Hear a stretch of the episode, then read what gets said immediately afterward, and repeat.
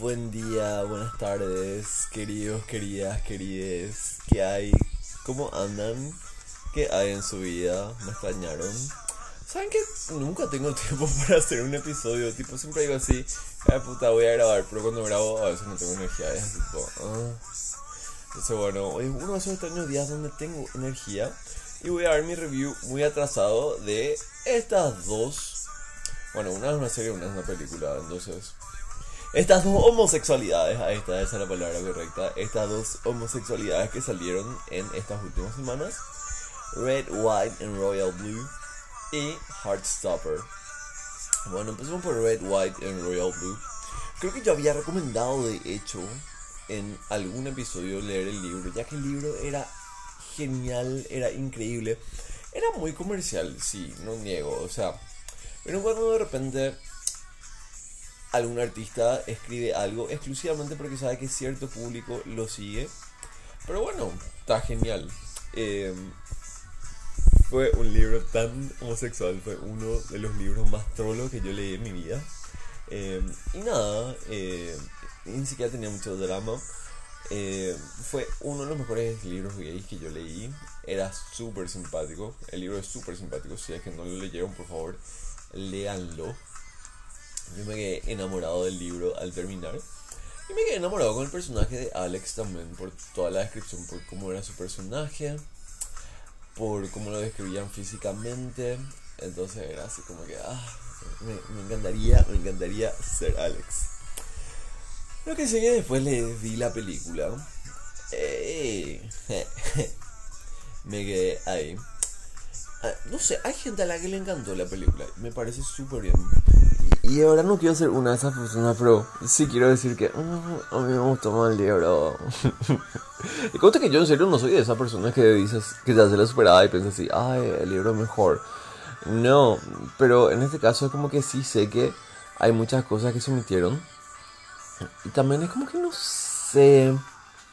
Sí me gustaron mucho las visuales. Sentí que las visuales eh, favorecían mucho a la película como hacían las transiciones también, de repente que se encontraban mensajeando y Henry aparecía ahí en su cama, así como contestando el mensaje. Eso, eso me reencantó, me parece así súper creativo.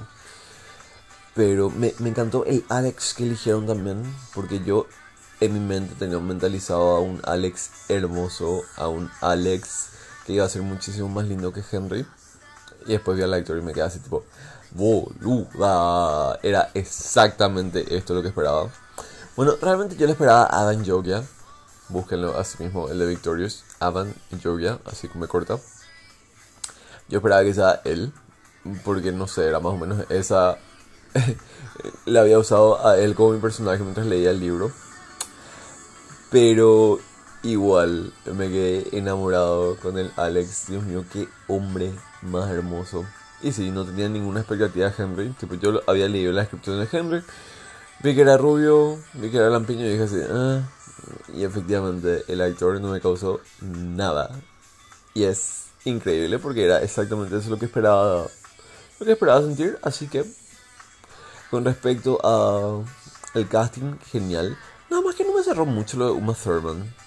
Me pareció como que sobraba allí. Porque, ¿Por qué le dieron un rol a una actriz tan grande o un rol tan secundario a una actriz tan grande? Pero bueno, qué sé yo, habrá sido para llamar la atención.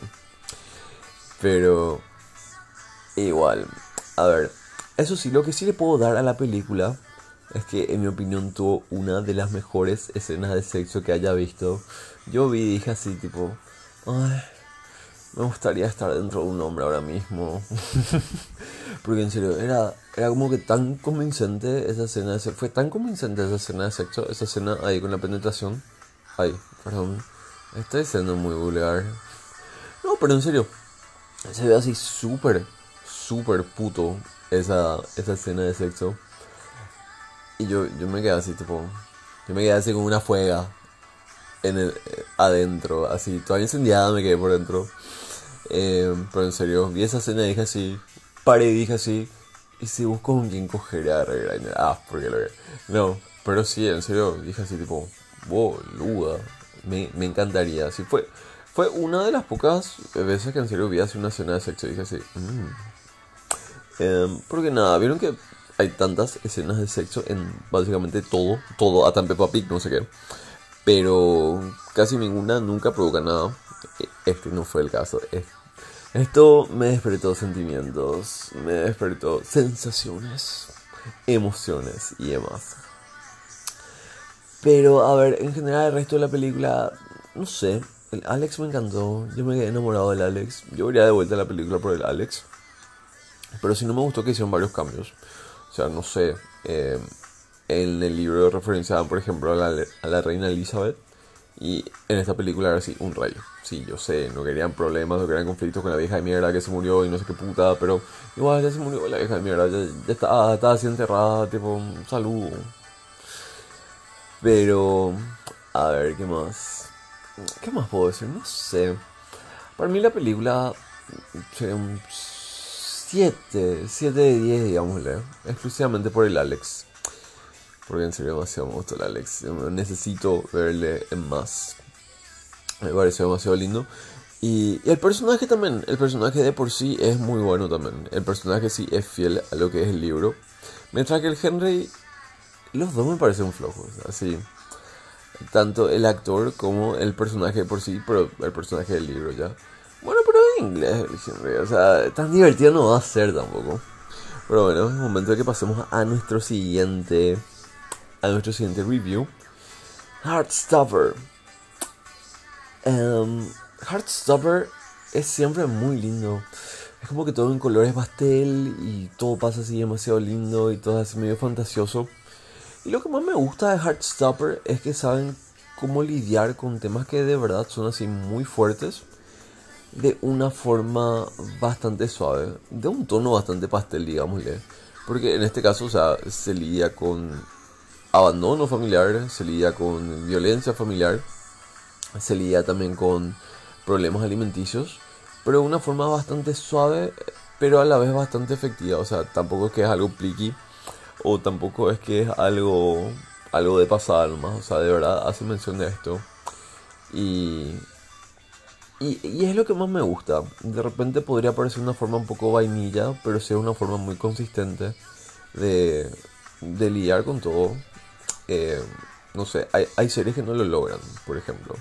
Hay series que logran tener más inclusión, pero eh, ya es como que se siente muy forzado. Acá lo hacen de una forma bastante natural, de una forma bastante liviana, pero igual está siempre presente. Entonces es como que es muy extraño. No sé cómo lo hacen, pero para mí lo hacen increíblemente. Ahora, eh, sí me pasa que no me he terminado de cerrar, no me he terminado de cerrar.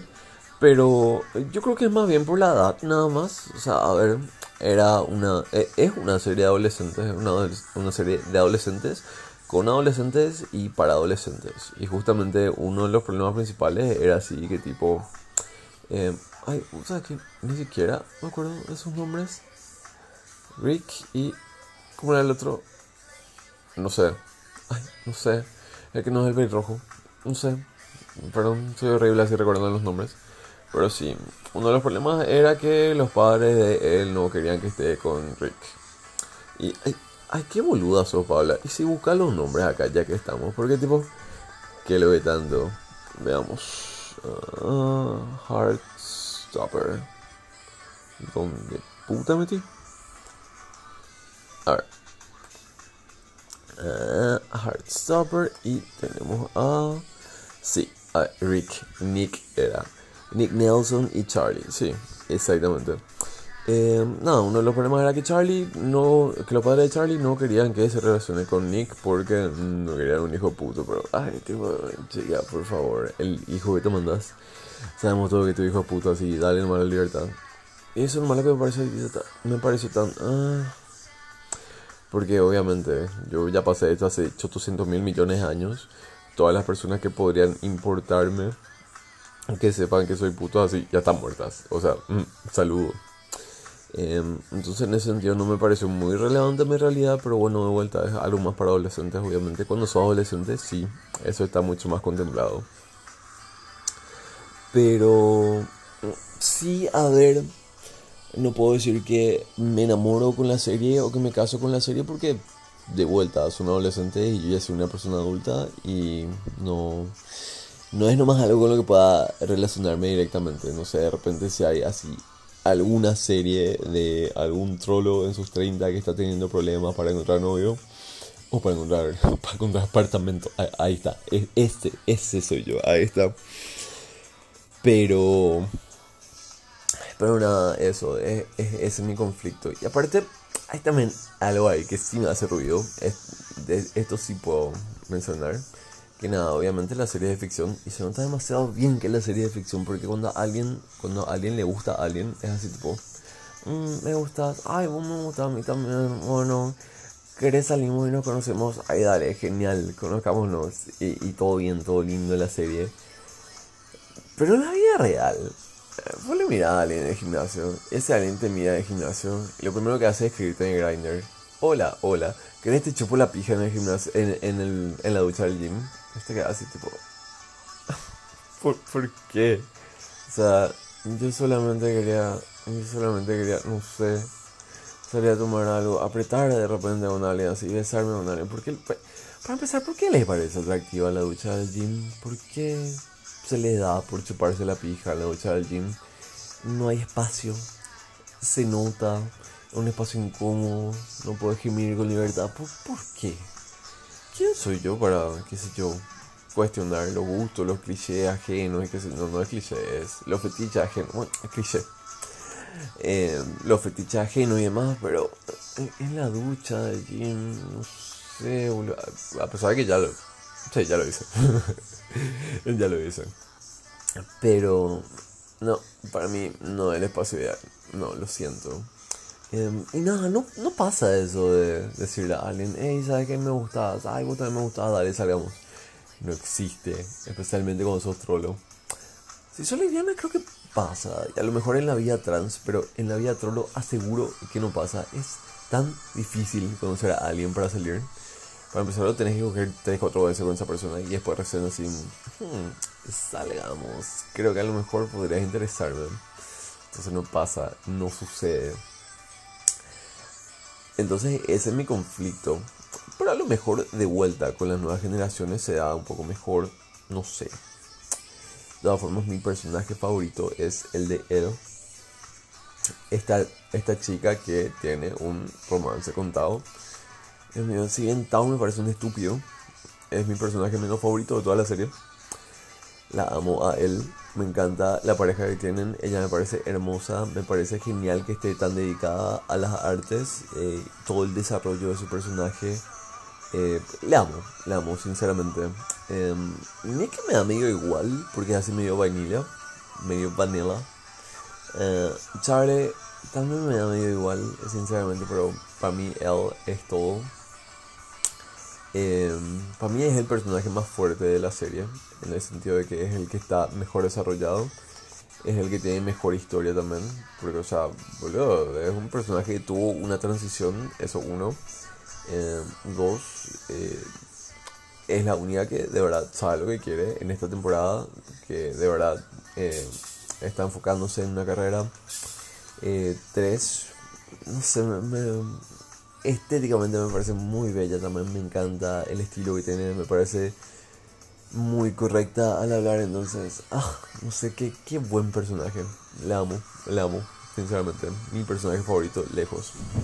Pero bueno, esos son algunos de mis reviews ahora de todo lo que, de todo lo que anduvo saliendo. Terminó en Just Like That también. Podríamos tirar un review de eso. Ya que eso es siempre bien puto. Podría ser. Vamos a hacer ya que estamos. Bueno, voy a hacer eso después. Hablamos en breve, chiquillos. Adiós.